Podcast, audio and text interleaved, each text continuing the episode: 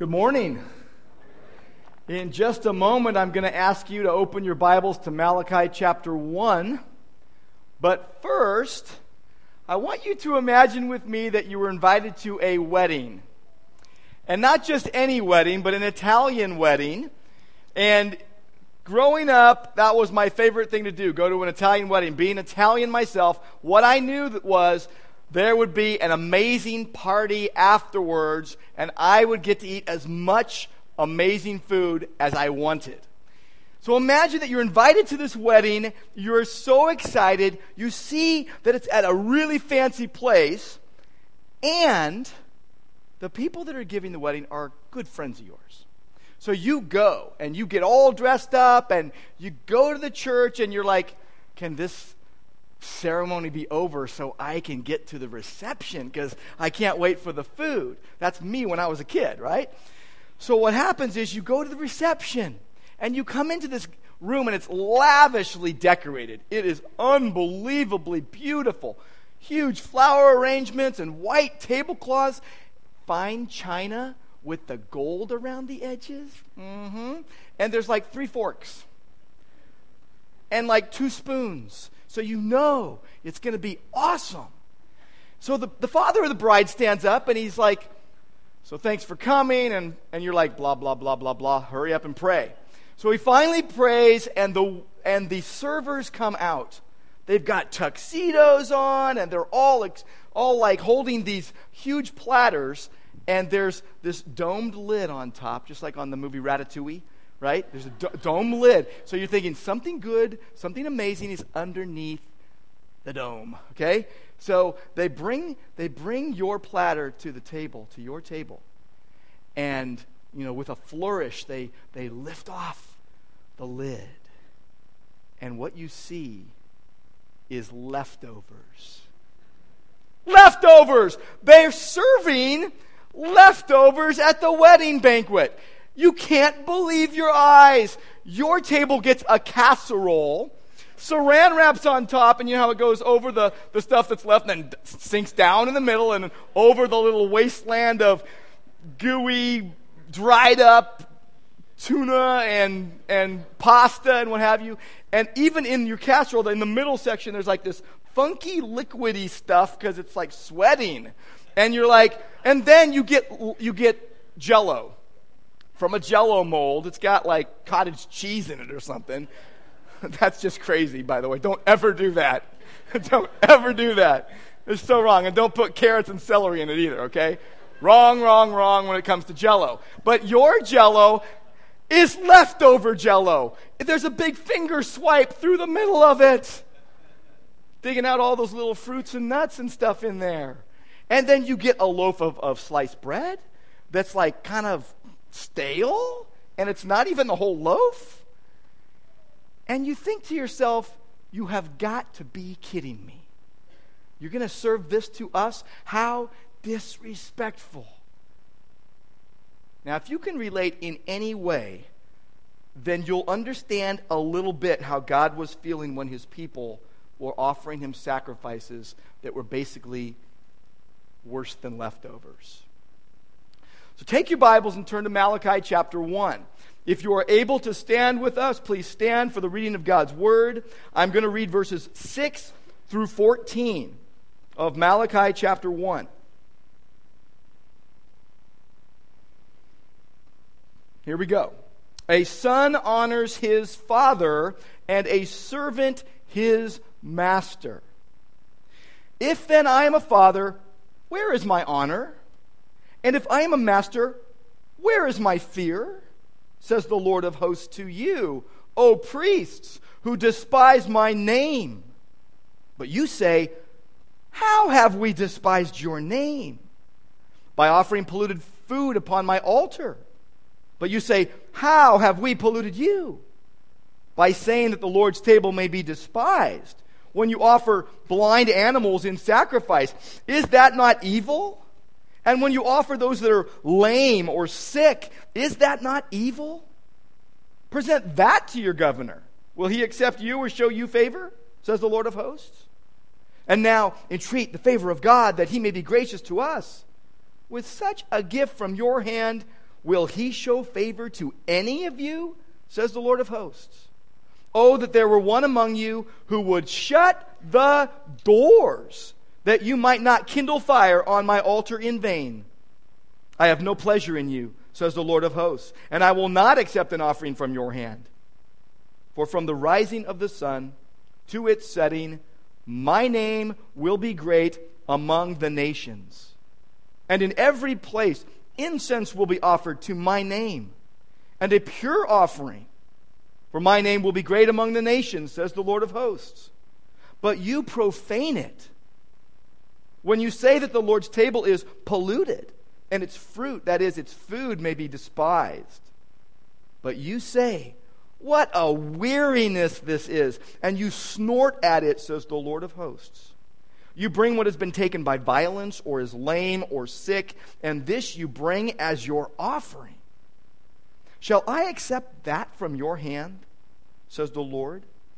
Cursed be the cheat who has a male in his flock and vows it, and yet sacrifices to the Lord what is blemished.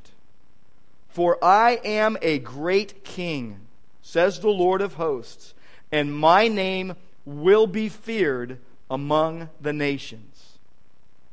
Let's pray. Lord God, we thank you for your presence with us. We thank you for your word. And Lord, I pray that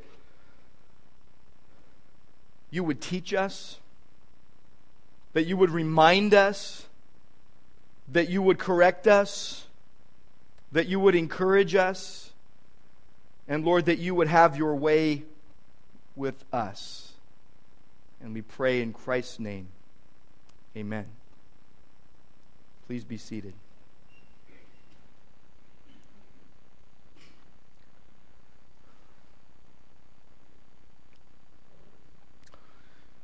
We're in week two of Malachi, God overruling the objections of his people. Today, how have we despised your name? Malachi chapter 1, verses 6 through 14. This passage is about honoring God or not. This is about the Word of God being authoritative in our lives. Malachi was writing to a group of people who had basically become careless with God's Word. They didn't really think God cared about them anymore. They were saying He didn't love them, and so they figured God wasn't all that important any longer, and what He had to say really wasn't that binding on their lives. They were like spoiled children who would argue with God and say, You've got to give me a pony or else. Last week we saw God express his love for his people and then basically throw it back in his face and say, You don't love us. And God is reminding them that he loved them in the past and the present and the future. And still they will not turn from their sins. The Lord had always loved Israel. The Lord still loved Israel. He would always love his people. And in return, it was only appropriate for the Lord to expect the honor due to a father from a child, or the respect due a master from a slave. I love what God is doing with, with these people. He is lovingly but firmly drawing them back to himself. He is not rejecting his people, he is wanting to restore them by his grace. That's what he wants to do in your life. By the way, the emphasis in, in Malachi is, is very clear. Malachi means God's messenger, but the emphasis is on the message, not the messenger. Earlier today, I asked someone to go give a group of people a message. It wasn't an easy message for them to hear. I was asking them to be quiet because we could hear them from in here. And the thing is, I love those people, and but they were interrupting. And so I sent a messenger. And the messenger could have been anyone in the room, but the message was the same. Could you please keep it down a bit? I'm trying to preach here. So, The emphasis in Malachi is clearly on the message, not the messenger. 55 verses in this book. 47 of them, God is directly addressing his people. You want to hear God speak? Read his word. You want to hear God speak directly to his people? Read Malachi. I want to give you the main point here of this passage. I'll boil it down to something very simple. Hopefully, you, you can grasp this quickly. It's this it's very simple.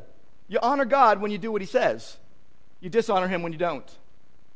That's what this passage is about. God is saying, You honor me when you do what I say, but you are dishonoring me because you are not doing what I say that you are to do.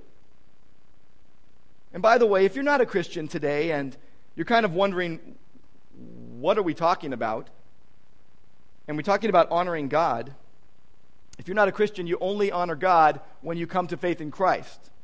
You honor God by coming to faith in Christ if you're not a Christian. So if that's you today, then you need to believe in the Lord Jesus Christ and you will receive the forgiveness of God in Christ because of Christ's shed blood on the cross and Christ's burial and resurrection. Jesus has promised to return for all those who, who come to him by faith. And so if you are not a Christian right now and you want you say I want to honor God, then then come to faith in Christ. But for everyone who hears these words, there is no works righteousness for anyone. You can't say I'm just going to quote unquote honor God but not really follow what God says in his word and not really follow Jesus. They are inextricably linked if you're going to honor God, you're going to follow what He says. If you're going to honor God, you're going to be following Jesus Christ. Now, there are three things I want you to see in this passage today. And the first thing I want you to see is that God's name should always be honored. God's name should always be honored. Look at verse 6. He says, A son honors his father a servant his master. But if I'm a father, where's my honor? If I'm a master, where's my fear? God's name should be honored. The major theme of this passage is God's name. I want you to, to recognize that God's name is, is mentioned six times in this passage, all by God. God is talking about his name. Psalm 113, verse 2 says, Blessed be the name of the Lord from this time forth and forevermore. God's name. Now, by the way, people will say God's name in all sorts of weird ways. Like, I want to honor God's name, so every time I say God, I'm going to say God. Because I want to honor God's name. Or if you're in the South, it's Jesus, right? That's not honoring God's name. That's just saying it in a certain way. In some ways, uh, I like the accent, but when you say God, no one wants to listen. That's not what we're talking about. When God says that my name is being despised, it's not like, oh, they're saying his name wrong, they're mispronouncing it, or they're, they're kind of saying it like they don't really like him. You know, when you say someone's name and you have kind of a, almost a hatred in your voice for them. That's not what we're talking about here. God's name means something. When you see this phrase, my name, it means something. What it means is who God is. God's name equals who he is. It's his reputation, his fame, his identity.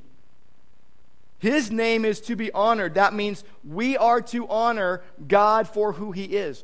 You are to honor God for who He is. And we know who He is by His Word. He has revealed who He is very clearly in His Word. We are to honor God for who He is. Another word for that would be fearing God, being in awe of God, reverencing God. Think about when Jesus' disciples came to him and said, Teach us how to pray. Matthew chapter 6, verse 9. You probably know it by heart, the Lord's Prayer. How does it start? How does it start? Our Father, who art in heaven, hallowed be thy name. And you're like, that's the first time I said hallowed in a long time. Whoo, hallowed. Uh, holy. That's what it means. Holy. Holy is your name.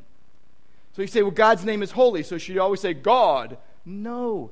God is holy. When you say holy is your name, what you're saying is, God, you are holy.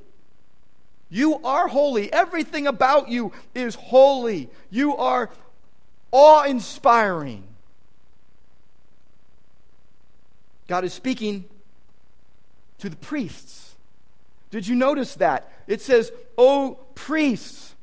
The Lord says to you, O priest who despise my name. The religious leaders are despising the name of God. The people are being led astray. People become like their leaders. It's, it's, a, it's a proven fact.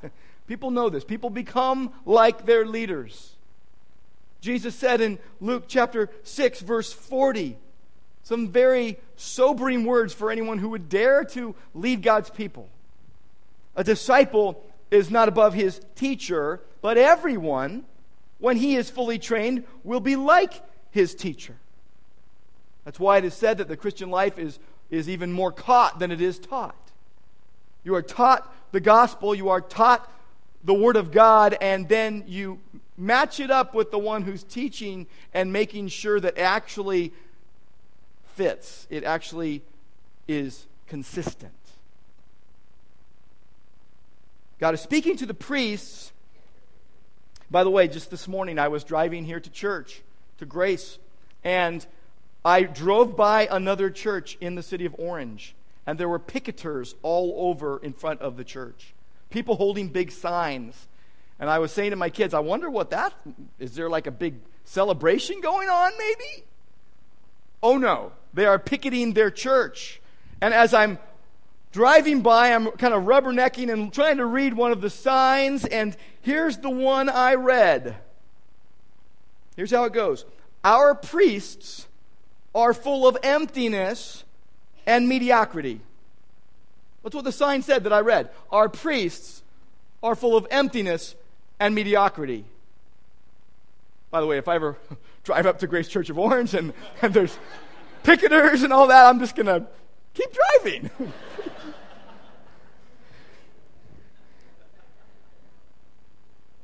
It's like, wow, scary stuff. What's going on there? I don't want to go there this morning. No, but this is exactly what God was saying to those who were in charge of his people. Exactly what he was saying. You're full of emptiness and mediocrity. See, God was to be honored. God is to be honored. He, his name should be honored. Who he is should always be honored. Just like a father loves his children, his children love him back. It's like a, a good master to the people uh, who, he, who he oversees, they, they love him back. God is saying, Where's my honor? It's like, Where's the beef, right? Remember the old, uh, Where's the beef? Where's the honor? God's saying, I don't, I don't see it, it's not there. Honor means to respect. Honor means to be in awe of. Honor means to, to show reverence for. And by the way, when he says, Where's my honor? it doesn't mean, Hey, by the way, that one time you didn't honor me. What God is pointing to is there was an ongoing dishonor, an ongoing, over and over and over again dishonor. By the way, the opposite of honor is disobedience. Obedience is to define the relationship between servant and master. But the people here were being belligerent to God. They were fighting against him. And, and it's seen in the way they answer him back. They basically throw back into God's face the very thing he says I have loved you. And they're like, How have you loved us? And then he says, And priests, you are despising my name. How have we despised your name? The comeback is immediate and it is, it is almost mocking. Today it's popular to show dishonor instead of honor. The 60s are alive and well in 2014. To reject authority and to disrespect or resist the influence of those that are over us. What if you, by the way, what if you showed up at a restaurant this week and you have a favorite spot, or you want to make it your favorite spot, so you bring paint and decorations and even pictures from home, and you start decorating your booth. And the owner comes up and goes, What in the world are you doing? I'm, I'm making myself at home. I, this is my spot. It's going to be my spot. The owner's going to say, You're out of your mind. You need to leave right now.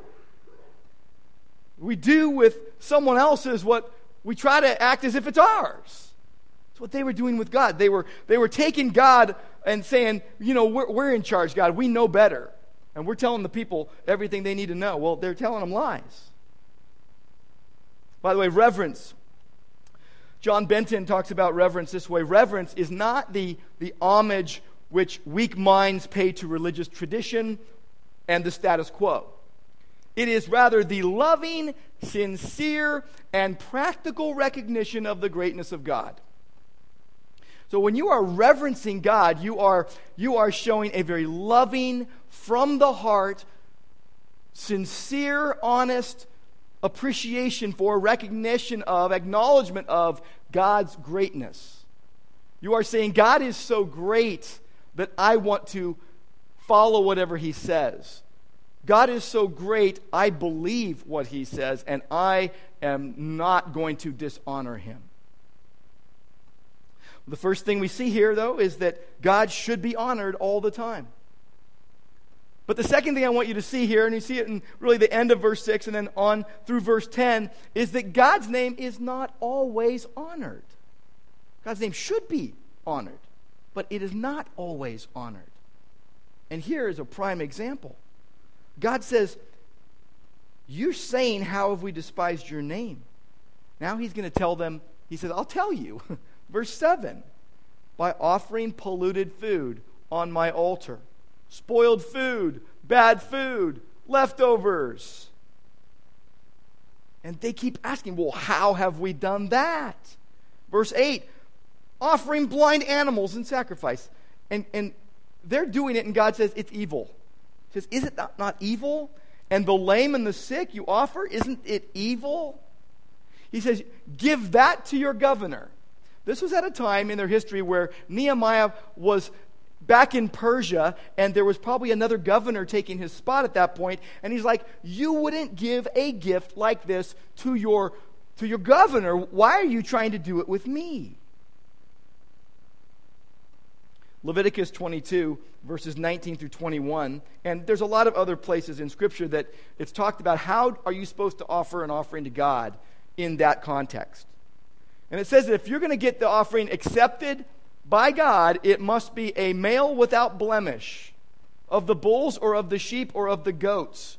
So, like a three legged sheep wouldn't work. Okay? Or a sheep that had some kind of defect. You love it and all that, but you're not going to offer it to God. It says, You shall not offer anything that has a blemish, for it will not be acceptable for you. And when anyone offers a sacrifice of peace offerings to the Lord to fulfill a vow or as a free will offering from the herd or from the flock, to be accepted, it must be perfect. There shall be no blemish in it. God is holy. What he says needs to be respected, and this is the, the rule that God had laid out for his people. He didn't mince words, he wasn't saying one thing and meaning another. He meant what he said. Deuteronomy 15 21 says, if, if it has any blemish, if it is lame or blind, or has any serious blemish whatsoever, you shall not sacrifice it to the Lord your God. And the reason behind it was they were to bring their best to God. They were to bring their best in worship.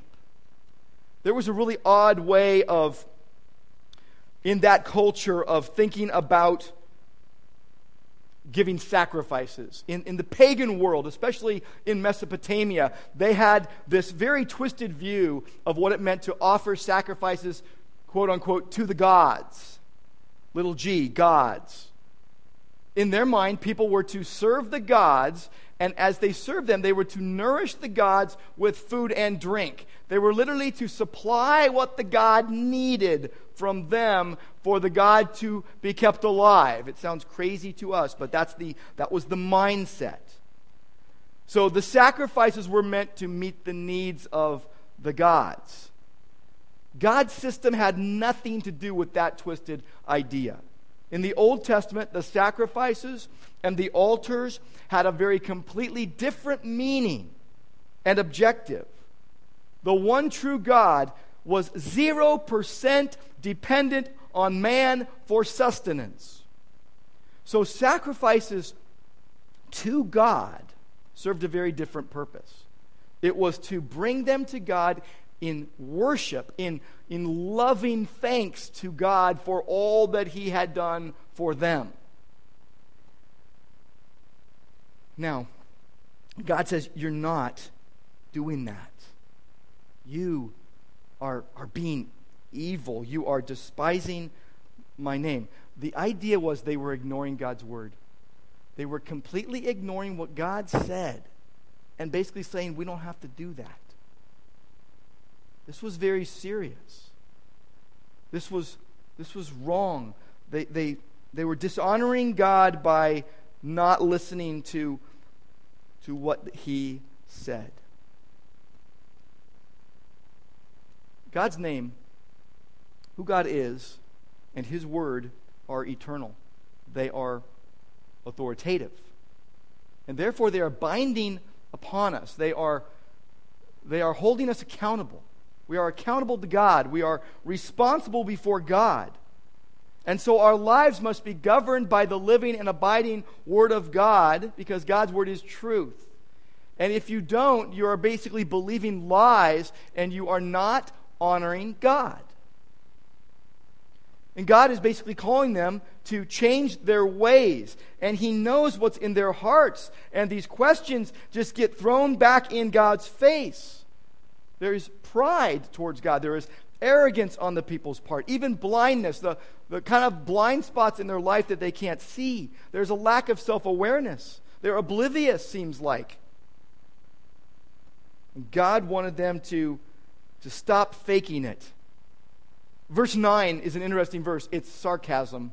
It is not what they were really saying. It's now, here's what you're saying. Let's entreat the favor of God that he may be gracious to us. That, that word literally means to, to look upon the, his face, to appease God. It literally means to flatter his face, to raise up the face. They're trying to be accepted even while giving exactly what God says not to give. And God says, You're not getting any favor. I'm not accepting that offering. And then he says in verse 10, he, he escalates it, he ratchets it up and says, Just shut the doors, just close up the temple. God didn't want the temple closed. God wanted the people lovingly worshiping him. But he says, you just you should probably just shut it down if this is what you're going to do. The only other time in the Bible that the request came to shut these temple doors was to be saved from being killed by an enemy. Malachi is saying, You shut those doors to prevent the killing of unacceptable animals for sacrifice by those who know better. They're bringing second rate gifts. They're bringing leftovers. It's like when you want to regift the wedding gift that you got that you didn't like. And you want to present it to someone and say, Ooh, you're going to really like this. I hate it, but you'll love it. I don't want it. I need to get rid of it, so I'm going to give it to someone else. It's going to be their problem, and they'll regift it to someone else. And here's the thing they're literally attempting to,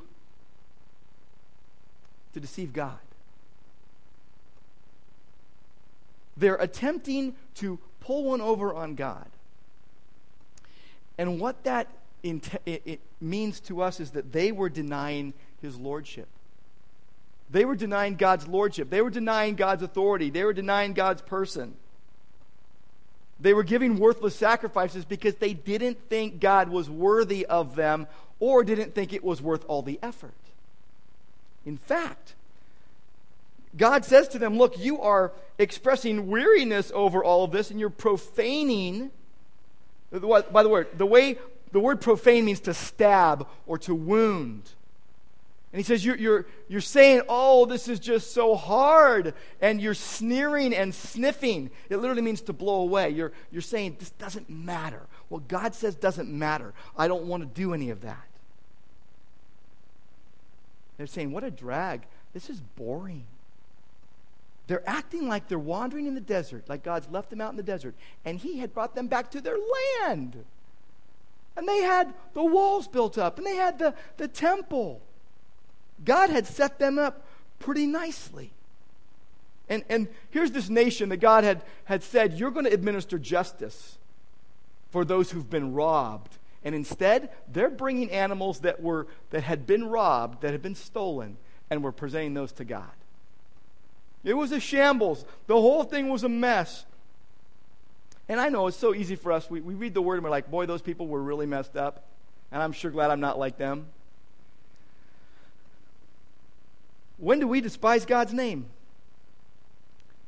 Could it be? I'm, I'm just thinking out loud here. I really am. Like a wife who says to her husband, You know, you say you love me, but you keep showing that you don't by your actions. You say you really cherish me and that I'm just the number one person in the world to you, but I don't see that in daily living. And, and the husband's like, ah, I don't know what you're talking about. I'm trying so hard. Wimp. And here's the deal could it be that there is a blind spot that causes us not to see in the peripheral vision or even right in front of us exactly what we're really doing when we're coming to God and saying, God, I just want to worship you with all my heart.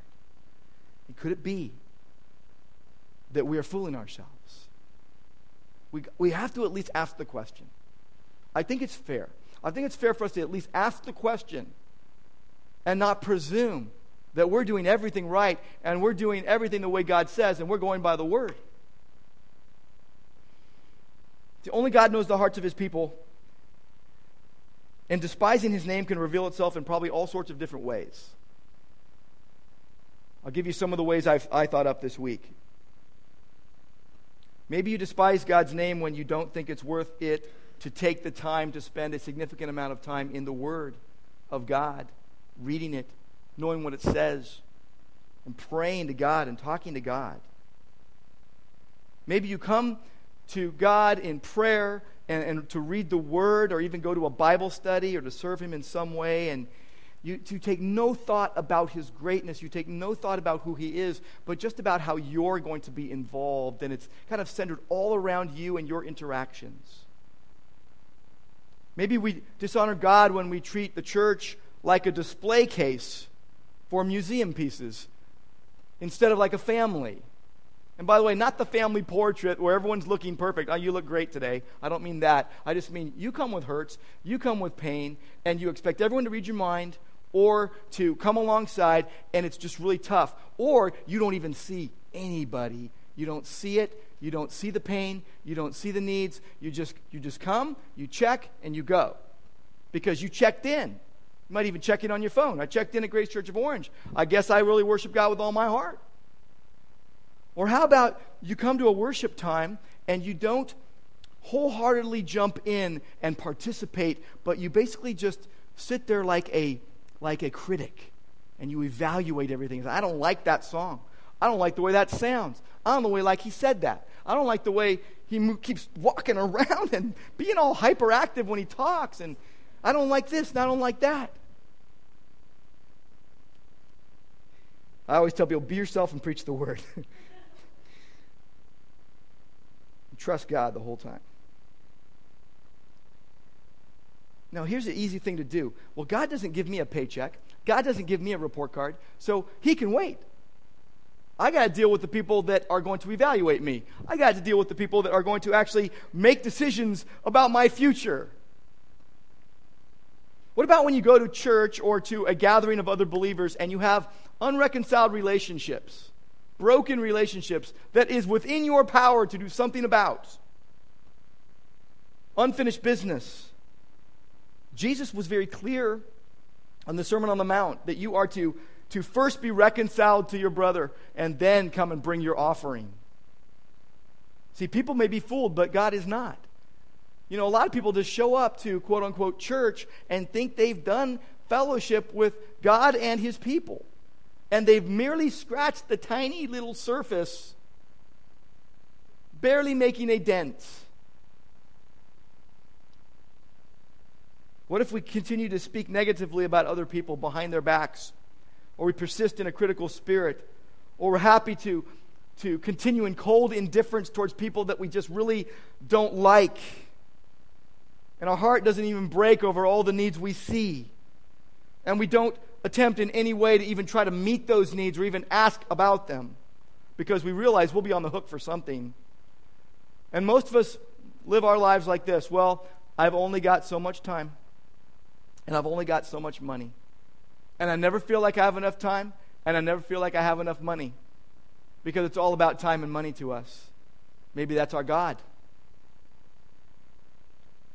Maybe you keep the best for yourself and give the scraps to God, but you say you're giving your best to God. And He says, What's the bleating of sheep that I hear? What is that in your garage? What is that in your house? What is that in your car? What are you holding back and why? Where do we think God's word is not binding on us? Where do we think that we don't have to treat it as authoritative? You know, the one I don't like is the speed limit one. I, thought the, the M stood for minimum. But we go, we go and, and, and even when we pay our taxes, we try to, hey, take every, every thing you can legally take without being unethical or lying. How about dirty jokes, profanity? When we say, oh, that's, oh, well, yeah, that's funny though. Taking God's name in vain, uh, not in accordance with its worth. How many of you are an elder at Grace Church of Orange? Raise your hand, please. Elders. How many of you are a pastor at Grace Church of Orange? How many teach Bible class? Teach a Bible class of any way, of any form. A home group. Uh, that you're, you're, a Sunday school teacher. You're, you're an Awana leader. Let me see your hands. You're, there are a whole bunch of people in this room that are called to lead. You, you've taken on a responsibility. That's a big responsibility because people are going to learn from you. Jesus wants you to follow him and, and obey his word. God says here the priests, the leaders, aren't leading appropriately. What if you don't want to lead the way God wants you to lead because you're afraid of what everyone's going to think? There's a lot of churches where pastors and elders are afraid to speak the truth because they say, well, people aren't going to come anymore and they're not going to give as much money.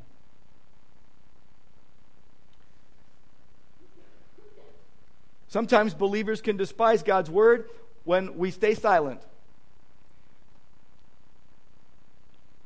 Someone said, it's been quote, quoted and probably misquoted many times, and uh, Edmund Burke is the one that I found it. I don't know if he said this or not, but the only thing necessary for the triumph of evil is for good men to do nothing. When we stay silent and we should speak, we could, in effect, be celebrating sin and think it's not that bad. We could mock and we could laugh when we are to abstain from every appearance of evil. That's what God wants of his people. Christians, by the way, are not called to be salt and light. Christians are salt and light. Jesus said, You are. And sometimes the salt becomes diluted and the light becomes dim. And we're bent to conform rather than to confront, more wired to appease rather than to redeem. We stay maybe complacent and not think and let the world set the low bar for truth.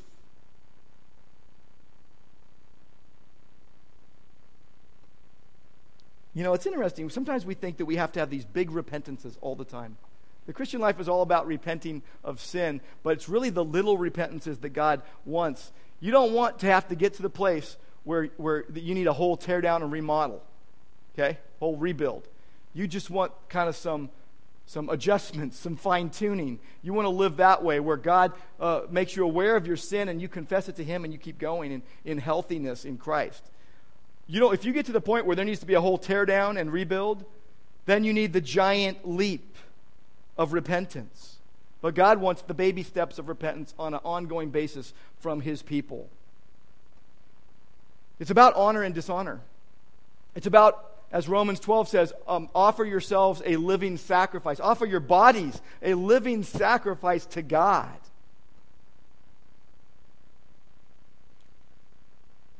We can't be content to be hearers only and not doers of the word. I want to give you one final thing that I, I see in this passage I want you to see, and it's in verses 11 and verse 14. God's name will, will be honored. God's name is going to be honored. God's name should be honored. God's name isn't always honored, but God's name will be honored. He says, From the rising of the sun to its setting, my name will be great. That literally means all the time in every place. There will be a time when my name will be magnified, that his universally acknowledged character will be, will be held in highest esteem, that his fame and his reputation will be held in high regard by all those who come to him in faith.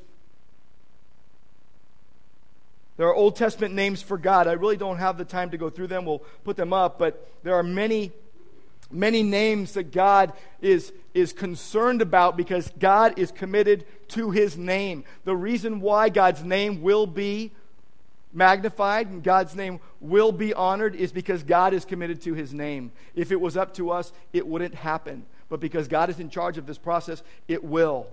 And so we need to accept his power and might, that he is the most high God, the everlasting God, the strong one who sees, God Almighty, the Lord, the eternal God, the, the Lord our healer, the Lord our shepherd, the Lord of hosts. All the angels of heaven will worship him. The Lord our peace, the Lord who is with us, the Lord who is our righteousness. If God is our Father and our Master and our King, and Hebrews 1 tells us that Jesus is the exact representation, and Colossians says he's the exact representation and manifestation of God, then you need to worship the Lord Jesus Christ. You need to believe the gospel truth about Jesus. I love going to garage sales, and good garage sale signs are hard to come by where you get pointed in the right direction to where you're supposed to be going. But you know what? We're not supposed to be pointing people to ourselves. We need to be more like steeples than selfies we're supposed to be more like steeples pointing people to Jesus, not self portraits pointing people to ourselves. You honor God when you do what he says, you dishonor him when you don't. And 1 Peter chapter 1 verse 17 has the answer for us. It says if you call on him as Father, the one who judges impartially according to each one's deeds, conduct yourselves with fear, reverence, awe of God throughout the time of your exile, the time of your stay on earth, knowing that you were ransomed from the futile ways inherited from your forefathers, not with perishable things such as silver and gold, but with the precious blood of Christ, like that of a lamb without blemish or spot. We are going to offer God leftovers often because we are faithless sometimes. But God is faithful. He will never deny himself. And God did in Christ what we could never do.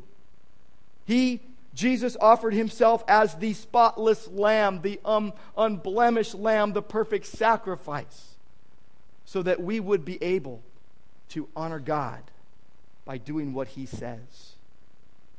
Let's pray. Lord God, we, I, we want to acknowledge you and your word in settings both public and private. We want to get very specific and, and say it is the Lord Jesus Christ who is the Alpha and the Omega, the spotless Lamb of God who calls us by grace, draws us to himself, whose blood cleanses us from all sin, whose righteousness we trust in, whose finished work on the cross we cling to, who is the way, the truth, and the life, the only name under heaven by which we must be saved, our Master, our King and Lord, we want to acknowledge your love for us by honoring you with loving devotion. No leftovers. We pray in Christ's name. Amen.